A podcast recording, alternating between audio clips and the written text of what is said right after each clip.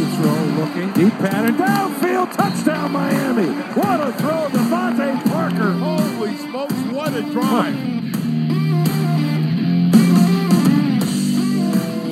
What is up, Dolph fans, and welcome to the Drive Time Podcast, part of the Miami Dolphins Podcast Network, covering your team, your Miami Dolphins. How's it going, everybody? It's a Thursday. I am your host, Travis Wingfield, and as always, I am here to bring you your daily dose of Miami Dolphins football. And on today's show, it's a preview Thursday. We played a game one week ago, but we'll have to wait three more days for this one as the Dolphins travel up to MetLife and bring a bunch of rowdy fans with them, including myself. Seth Levit, and OJ McDuffie for the MetLife takeover. We'll break this game down with an introduction to the current Jets, position by position matchups, the three keys to the game, and how Miami can win their third straight from the Baptist Health Studios inside the Baptist Health Training Complex. This is the Drive Time Podcast. That's another Miami Dolphins it's time for a preview podcast and a trip to Jersey to take on the New York Jets. As we do every week here on the preview edition, we start with an intro into our opponent the first time this season, Dolphins and Jets, and they actually will break a deadlock in this game provided there's no tie, 55 to 55 to 1 all time in this series. And we're going to see this team twice in a four week span. And I always like saying it's a team with the wrong shade of green. And I know aqua isn't technically green. I think it's more on the blue side of the spectrum, if I'm correct on that. But it still works, right? I mean, I remember seeing a promo for college hoops back in like, I don't know, 2002. I used to be really into the Tar Heels and, and uh, Blue Devils rivalry, like the Antoine Jamison days. And I think that was about as good as it ever got. Maybe I'm wrong on that. You basketball fans can correct me. But anyway, there was a promo for that game that ran for like a week up to it. And the voiceover on the promo said something to the effect of, Two teams separated by only eight miles and six shades of blue, or something like that. And now I apply it to my own personal most hated division rival. It is Jets Week, and as I mentioned on the Seth and OJ podcast, the Rex Ryan years was what really stirred up the vitriol for me, but since then, it's been a rough road for our division rivals up to the north. They won 59 games the last 10 years, and only two teams had less victories over that span in Cleveland and Jacksonville. Are you guys fans of the Around the NFL podcast on NFL Media? I'm always privy to the successes and failures of our AFC East rivals, but Dan Hanzus, the host of that podcast, is as diehard for the Jets as we all are for the Dolphins, and he has talked a lot about how devoid of joy the last decade of football has been for the Jet fan, and even more so, you know, these last five or six years. And in fact, the first year I began listening to the ATN pod was the offseason of 2016 when they were coming off a 10 win season in which they had a chance to go into Buffalo in week 17, win, and get in. And I believe that Buffalo team was either six or seven win team that season, and the Jets came up short behind the arm of Ryan Fitzpatrick. He had three picks in that game. But since then, it's been a really rough go for them from 2016 to present 5 and 11 5 and 11 4 and 12 7 and 9 which was kind of propped up at the back end of the schedule after a slow start and a softer part of the schedule and they kind of won some games there down the stretch then 2 and 14 and now currently 2 and 7 but those wins this year came against the Titans and Bengals so don't think they won't pick you off you cannot have that mindset you have to get that in there, but this segment is more about how the Jets got to this current place. And as we do every week on the preview podcast, want to talk about this team. And actually, I think they are on the right track. It's just too early into their process to truly evaluate the win loss total. That first year on a, on a kind of tear down rebuild, it, eh, the win loss total thing, not that big of a deal to me for the most part. But I think Joe Douglas has done a fantastic job of really maximizing the resources and assets that he had, namely parlaying Jamal Adams you know, into a into a pair of first round draft picks for a guy who right now, you know, he's a pressure and run defense safety who's just not doing a whole lot for the Seahawks on that side of the football. And to get two first rounders and possibly a top 10 pick next year, which I believe will go below that because the Seahawks' current struggles will probably stop now that Russell Wilson's back at the controls. But that's besides the point. They maximize that resource the way Miami did with their resources back in 2019, right? In a lot of ways, it was kind of Miami's approach in that same time span. Anytime you're presented better than market value, or I should say, at least the perceived market value, you want to capitalize on that. And if you do that enough times repeatedly, you'll start to see it kind of bear fruit for you process, process, process, right? We talk about that all the time. That's kind of the theme of the Drive Time podcast. Now, some of their draft capital has had some injury problems. Mekhi Becton looked like a future all pro before the medical began to take a toll on him, and he's a big bodied dude. I love Alijah Vera Tucker, although I'm not crazy about spending multiple mid round draft picks to go up for one guy on the offensive line when they really had multiple spots to fill this offseason. But at the end of the day, you get a good player in Alijah Vera Tucker. I thought Elijah Moore was an absolute steal for them in the second round. Quinnen Williams is a true shop wrecker, so is John Franklin Myers. Michael Carter, the running back, they also have a cornerback by the same name, is having a stellar rookie season. And I thought Corey Davis was a nice signing this offseason to give Zach Wilson some more weapons. So they're loaded with draft capital and have a very young team, and this year is certainly one for building for them. But the one thing you always want to see in those kind of rebuilding years is the flashes, right? And I mean, we all pointed as Dolphins fans in 2019 to the Eagles and Patriots victories, and rightly so, as great signs of progress. And the Jets have a pair of wins over the best team right now as far as record goes in the AFC and Tennessee, and another playoff contender in the 5 and 4 Bengals, who have kind of fallen off since that loss. But again, a competitive team.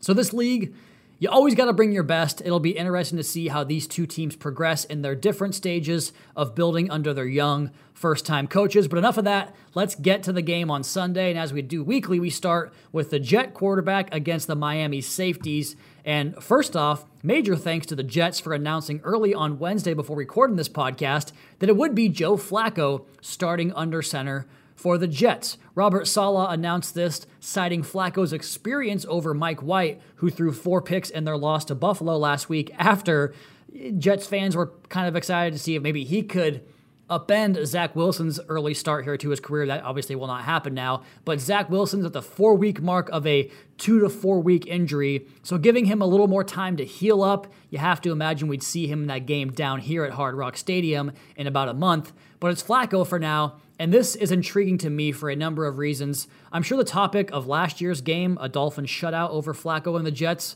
will make its rounds on Twitter and the pregame shows and whatnot. But I don't think that plays here. Obviously, both teams are going to be different from the year ago, but that system couldn't be more different than it is now. And truthfully, I think the idea of Mike LaFleur coming from that NFL current predominant system of that Shanahan McVay tree and system to kind of construct a play action slash boot heavy attack to maximize Zach Wilson's ability to kind of go off platform, off script, and throw from different arm angles with the arm talent and mobility he has. But again, He's not in the lineup this week. So, how does that system mesh with what Joe Flacco does? Well, Flacco isn't going to be a part of designed runs. He's not going to be your wildcat RPO or, or, zone read quarterback out of the pistol. He's just not going to beat your contain on rollouts, but he does have a giant arm and can drive the football field, the football down the field. So you definitely have to be privy to some of those deep passing concepts. He steps into an offense that currently operates almost exclusively out of two packages 11 personnel, which of course is the NFL's bread and butter, 63%. And then this year, you've seen a huge increase in 12 personnel across the league. That's one back, two tight ends, and two receivers at 26%. So if my math is right, that's 89%. And honestly, it's a very standard look in today's NFL. Not a bunch of two back sets, which was something Flacco had a bunch of success with up in Baltimore, as well as 12 personnel. And obviously, he's made four stops with three teams since that time, with Broncos, Jets, Eagles, now back boomeranging to the Jets once more. But their only other offensive package with more than 2% utilization is 10 personnel. That's one back, no tight ends, four receiver set. So you generally know what you're getting with this Jets offense as far as personnel goes. And we saw Miami have a bunch of success against both 12 and 21 personnel, the heavy approach of the Baltimore Ravens. Obviously, vastly different quarterbacks and offenses, but I'm really intrigued to see what they cook up after that game plan they rolled out last week. It was brilliant, tasted great, five stars. But we get to the Miami safeties here, or before we do, I should say, here is exactly what Saleh said of the decision to go with Joe Flacco. Quote, Joe, one of the reasons we got Joe was the experience part of it, not only for the playing ability for the room, but also situations just like this. Miami's got a dynamic coverage situation when it pertains to the defense with cover zero and all the different coverages that they run. Joe's been kind of, or kind of been there, done that, and just kind of steadying experience that we felt like would put us in the best position to win this game. So there you go. We've covered a lot of the safety play for the Dolphins over the last few weeks, and that's because these two guys are just playing really good ball right now. And actually, it's three because Eric Rowe is having his best stretch of the season as well. And it's been through plenty of blitzing, as we've noted here on the podcast and otherwise. And while I don't have the blitz numbers on Flacco this year because, well, he just took three snaps for the first time this season in mop up duty against Buffalo, and he actually went three for three for 47 yards and a tutty. good for him, good for Joe. But last year in that game against Miami, the Dolphins sent an extra rusher on 22 of his 47 dropbacks, so a little less than 50%. I know that math enough, at least. Against the Blitz, Flacco was 10 for 23 with four sacks, 88 yards, and a pick. So it was very effective against him a year ago. Will it be this year? He's got better weapons and a better offensive line and a different system, so we'll find out. And just to finish it off, we talked about the LaFleur and Shanahan McVay connection there. Miami played both of those teams last year, the Rams and the Niners, and had great game plans for really all those wide runs, the quarterback boots, and blitzing to flash color. But then once you flash the color and force a Jared Goff or a Jimmy Garoppolo or a Joe Flacco to kind of hitch and tuck the ball and try to protect himself as he climbs and searches for an escape route, that's when you can have a lot of success and put hits on the quarterback, negatively impact their down and distance situation. Maybe you force an errant throw. And those were two of the Dolphins' most successful game plans a year ago, where they really pressured the naked boot option off the wide runs to really contain the edge from both the run and the quarterback trying to leak out and give himself a clean pocket, which I'm sure you'll see some of that in this game. I'll be curious to see how Miami goes after that. And really, if you look at the average points allowed, takeaways, third down comparison against those two opponents a year ago compared to what they do what they did against everybody else. It was a huge departure for this Dolphins defense to get those teams off track. So hopefully we see that again. But I'm just generally curious to see the plan and adjustment for both sides. And Miami's going to need both Holland and Jones to continue disguising the coverages and making plays on the back end. Moving out wide to the Jets receivers slash tight end versus the Miami cornerbacks. They made two additions this offseason that really bolstered this unit from the one we saw a year ago. Corey Davis is a big, strong, physically gifted receiver, you know, physically gifted enough to go fifth overall in the draft a few years back to the Tennessee Titans. And before we get into these matchups, I found it interesting that in 44 coverage snaps a week ago, Tre'Davious White for Buffalo saw just two pass targets against the Jets. So they went away from him, and you can watch it on tape. They didn't want any part of Trey White. Will the story be the same here this week regarding Xavier Howard? I mean, Byron Jones is pretty damn good too, but X did get a pick in both Jets games last week's, so might not be the worst idea. But as for Davis, a lot of his work came late in the game when the result was already in hand. He's been their go to guy for 442 receiving yards in the season and four touchdowns, but he's catching less than 60% of his targets. While Elijah Moore has kind of come on here late in the season, he has 274 yards in far more limited time, but he's starting to come on here for this Jets offense. He's going to get open. He's a tough ask inside. He's one of those glue hands guys that just catches everything that doesn't really make sense to you. And in a game where you obviously want to get pressure on Flacco, he might be that quick outlet that you want to take away off the top to force Flacco into a secondary decision or to hold the ball for an extra beat and look elsewhere. They also love to get the football to Michael Carter in space or on those quick checkdowns. More on that here in just one moment. So, whether that's a bracket or a double team or even chipping and disrupting the release of a Elijah Moore with a backer or an edge defender, I think you probably want to get hands on him early in the route and make him take some more time to get to that release.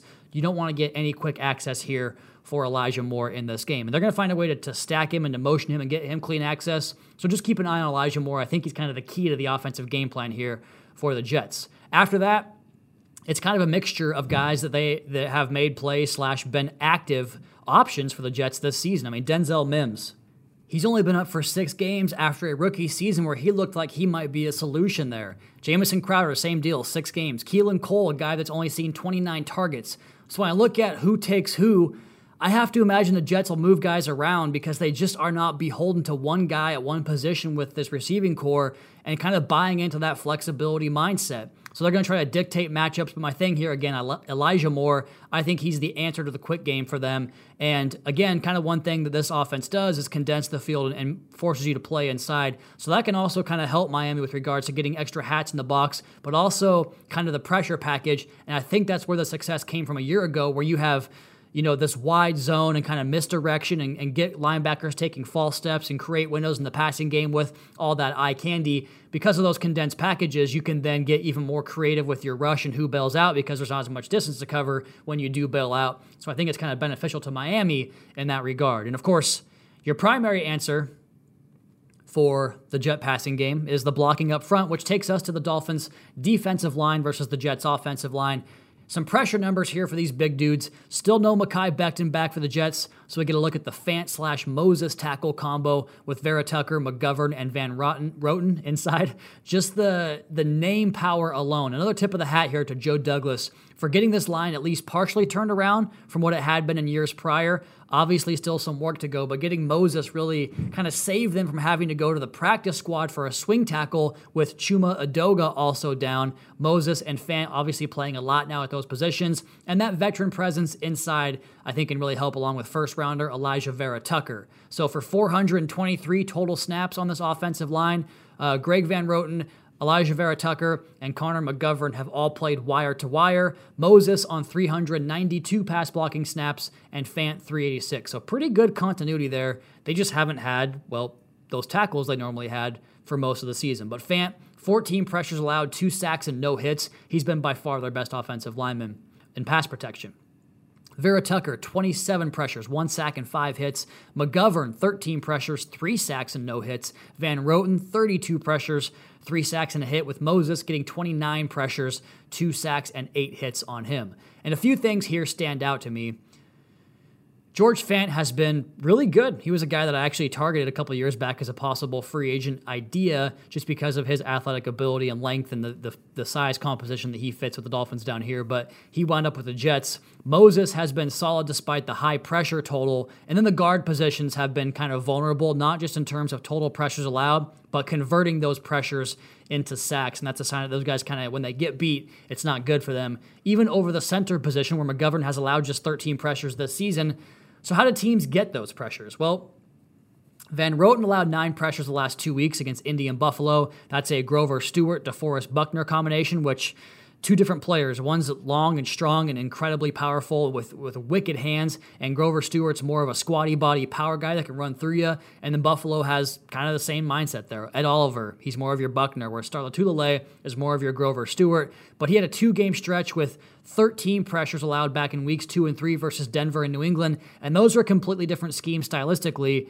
So I guess there's different ways to approach this. But to be fair, he did bounce back with one pressure allowed against that tough Patriots front slash system just five weeks later. Might be an area to for the Dolphins to attack there. Alijah Vera Tucker, 13 pressures over the last three weeks against the Bengals. Colts and Bills, obviously, same as the above players. But his lowest PFF pass blocking grades occurred the last two weeks, so maybe there's something happening there. And you know what? As we kind of continue this, this is just a theme for this team. A lot of the pressures have occurred over the last few weeks, and that coincides with the QB change, QB change, quarterback change. Obviously, Zach Wilson was and is a very mobile quarterback, so an adjustment period for them to get a little more familiar with a more of a pocket style quarterback and no quarterback is more of a pocket quarterback than Joe Flacco. But back to the offensive line Moses, 12 pressures last three weeks against that same group, six against the Colts, and Kemoko Turay had a great game there. So did Kwity Paye. And, you know, Turay and Paye kind of actually that's a bad rhyme. I'm trying to go for a stupid rhyme. But Turay compares kind of in the same mold of Ogbah with the length and that first step quickness, but it was Kwity Paye who had the biggest game there. He had nine pressures working both sides of the offensive line. And what does he have? He's an explosive first step rusher and the ability to really work through contact and shed blocks. Again, two things I think are real strengths of both Jaelan Phillips and Emmanuel Ogbah. So trying to find that matchup pairing there that looks good for the Dolphins. And working off that left side, Fant has only allowed three pressures or more in just one game and that was last week. But obviously, that was a ton of pass attempts because that game got out of hand quickly for the Jets up in Buffalo. maybe it was in New York, I can't remember. But just one pressure allowed in two games against the Patriots. So I think the idea here I'm trying to get to is the interior rush kind of takes precedence, and that's where Miami's really, really good and has a lot of those games they can call upon. Adam Butler's first step quickness, I think, comes into play here. Christian Wilkins and what he's done all season long. Obviously, Zach Sieler getting after it, Raekwon Davis. I like that matchup for Miami inside with those guys going up against this kind of young and experienced Jets interior. So that's what I think Miami can exploit in this matchup, condensing guys inside and, and, getting that kind of look where Phillips goes into the three tech or the four eye. Same for Emmanuel Ogbah, showing pressure with backers and safeties mug up those games up inside.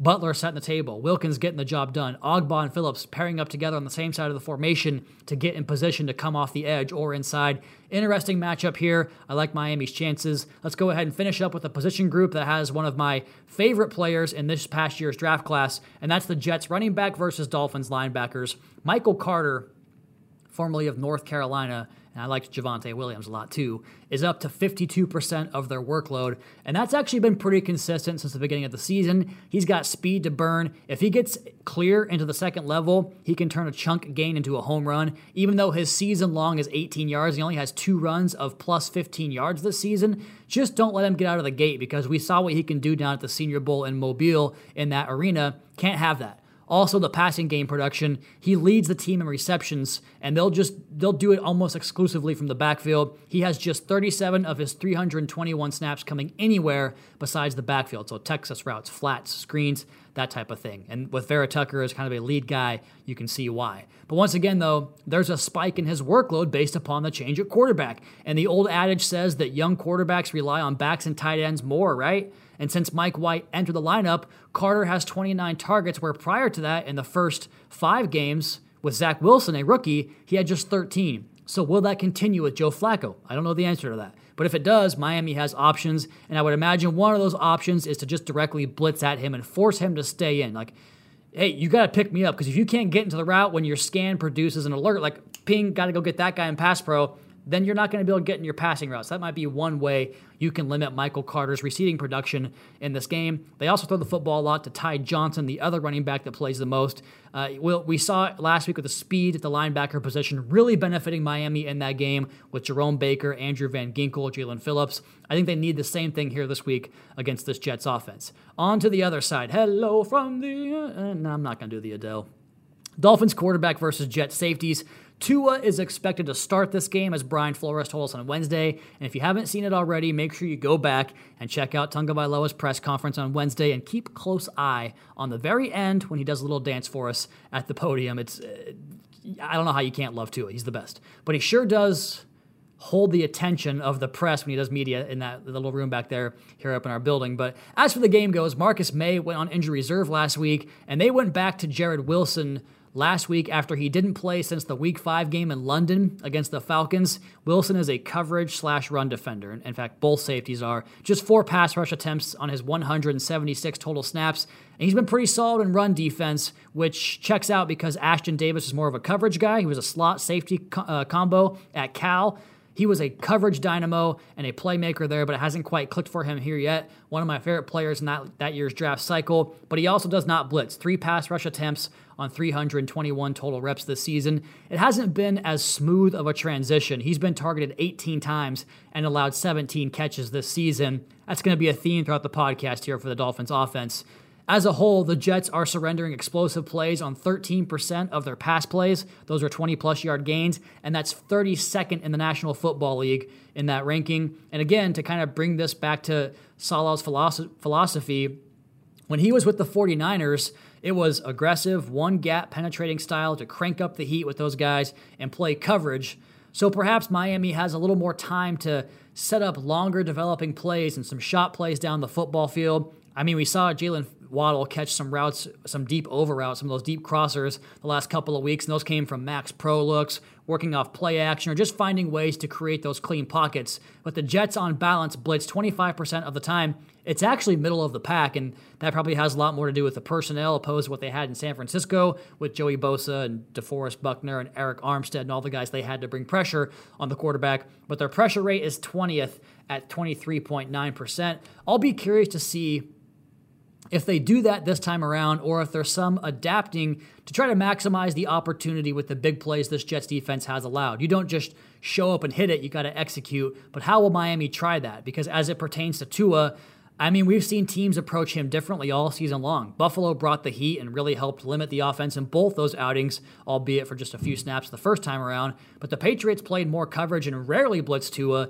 in that game, and he made some big plays, two 30 plus yard completions in that game but the offense ultimately only had three scoring drives. And outside of those big plays and the three scoring drives, wasn't much cooking for the Miami offense. And the Falcons did the exact same thing played coverage, and he threw for four touchdown passes in that game. And one way he can replicate that success is from some help from his friends. Taking us into our next matchup here the Dolphins receivers and tight ends against the Jets cornerbacks. Again, Jaylen Waddle He's seeing an increasing role at the receiver position. We heard Coach Grizzard talk a little bit about him playing outside more last week, and Tua talked about this Wednesday how having guys that play every position makes his job easier to identify matchups.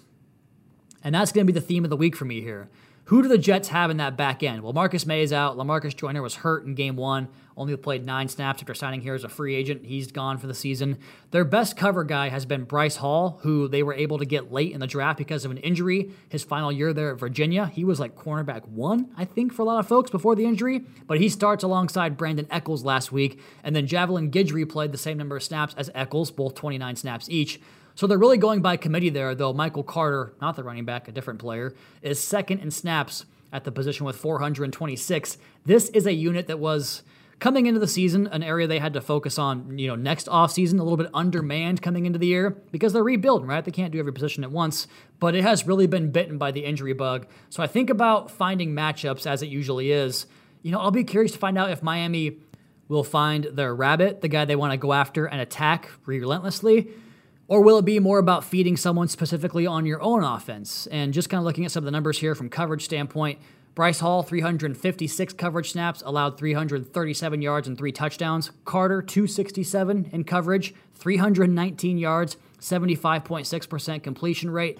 Echols, 257 coverage snaps, just 112 yards. And Javelin Guidry, 136 coverage snaps, 176 yards there. So Guidry, mostly an outside corner, 18 reps in the slot. Echols has just two slot reps, and then Bryce Hall has not played in the slot at all. So they'll use a combination of backs and safeties to help fill that role. But last week with Cole Beasley for the Buffalo Bills, uh, he only saw two targets for 15 yards. Both were catches, but teams have gone back and forth in terms of who they go after, inside or outside. Michael Carter, Bryce Hall, Brandon Echols, or Javelin Guidry. So I just don't. I don't think it's about trying to go over the matchups here. Miami likes to move people around, and I think it'll be a play-by-play deal to just find out who you want to go after. There's options there. But in order to do that, how about the pass protection up front? Dolphins offensive line versus the Jets defensive line. And this is where the Jets' strength lies on the D line, particularly inside with big old Quinnen Williams. What an impressive player. 23 pressures this year, 20 run stops. He does everything. So does John Franklin Myers, one of the most underrated players in the league. And I blame that on a very generic name. Like if it was Skid Bart Boot Bop, he'd probably be a lot more popular, right? And that's yeah, go ahead and isolate that sound for your for Twitter. but anyway, John Franklin Myers, this guy is outstanding. You have to find a way to not let these two guys wreck the game. The Jets were pretty excited back in camp with the prospect of wrecking things inside with those two guys, and then Carl Lawson doing his thing off the edge. But Lawson was lost for the season back in training camp. And after those two guys, there was a significant drop off in pressure numbers because Bryce Huff the edge player, is third on the team with just 13 quarterback pressures. Luckily for Miami, the pass pro on the interior has been solid this year, so it could be a big week for the tackles in their one on one matchups where you kind of slide to help with those interior bodies, which to me would say you might get some instances where you have either of your tackle in one-on-one situations with one pass rusher and you try to help otherwise. It's going to be a big matchup there if that is the case. But John Franklin Myers had nine pressures in the win over Tennessee, and Williams had five in that game. So there you go. That's how they won at least one of their games, half of their games, with those two guys inside piling up 14 quarterback pressures. They had just three in the Bengals win. But that game was a shootout, the Mike White game. So you found out how they won that one. Yeah, there's a little some weird bounces here and there. But finally, we don't want to be one dimensional, right? So the Dolphins running back versus Jets linebackers. But first, before we talk about the running game, As pass rushers, Mosley leads all Jet linebackers with 39 pass rush reps and just three quarterback pressures. And I'll be curious to see how Miami wants to play this because you can obviously dictate defensive packages with your own personnel. We've seen Miami run more 12 personnel than anybody else in the league. So do they want to get more linebackers on the field or do they want to go after that secondary? Well, both matchups are pretty favorable. Both Mosley and Quincy Williams play a significant number of reps in coverage, and they've combined to be hit for 59 catches on 70 targets. Mosley, 38 receptions on 42 targets. Combined, that's 84% completion for 515 yards, and 399 of those yards have come after the catch. So tight ends and backs I mean, really the whole gamut. There's really options across the board, but also you want to find a way to balance that in the running game. If it's not working, though, I would just find a way to go after these guys in coverage because they've had a tough time all year long. And over the last four games since 1960, nobody's allowed more points in a four game stretch than that Jets defense. So there's your opportunity. Special teams, DVOA rankings, Dolphins 25th, Jets 15th. Their punter, or rather their kicker, check that. Matt Ammendola is 10 for 13. He's 0 for 2, though, from beyond 50 yards. His other miss came in the 40 to 49 yard range. And Thomas Morstead averages 48.2 yards per punt, with Braxton Berrios, their primary return man. Just six punt returns. They don't really get very many punt opportunities there, but he does average a nice 12.8 yards per punt return and also 24.7 yards on 13 kick returns.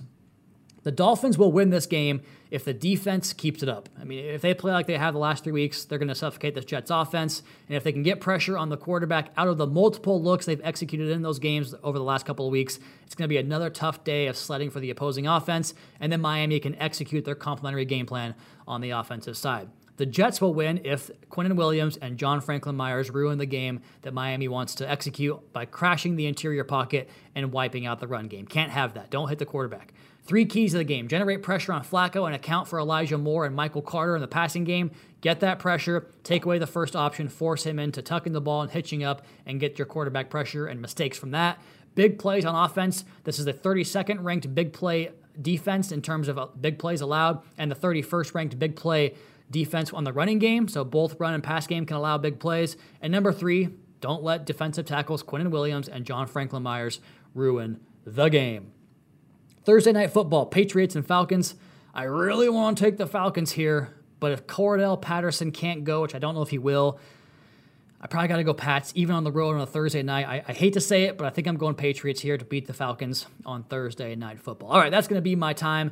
You all please be sure to subscribe to the podcast on Apple Podcasts. Leave us a rating, leave us a review. You can follow me on Twitter at Wingfield NFL. Follow the team at Miami Dolphins. Check out the Fish Tank podcast and the post game show on 560 WQAM with myself, with Seth Levit and OJ McDuffie. We are all going to be up there for the MetLife takeover. We're going to be at Slattery's on Saturday, so come by and say what's up. It's a massive Dolphins bar. We're trying to get as, in front of as many of you as we possibly can, so come say hi to us. Check out our YouTube channel for all the recent media availabilities, as well as Dolphins Today, and of course, MiamiDolphins.com. Until next time, fins up, Caroline, Daddy is coming home.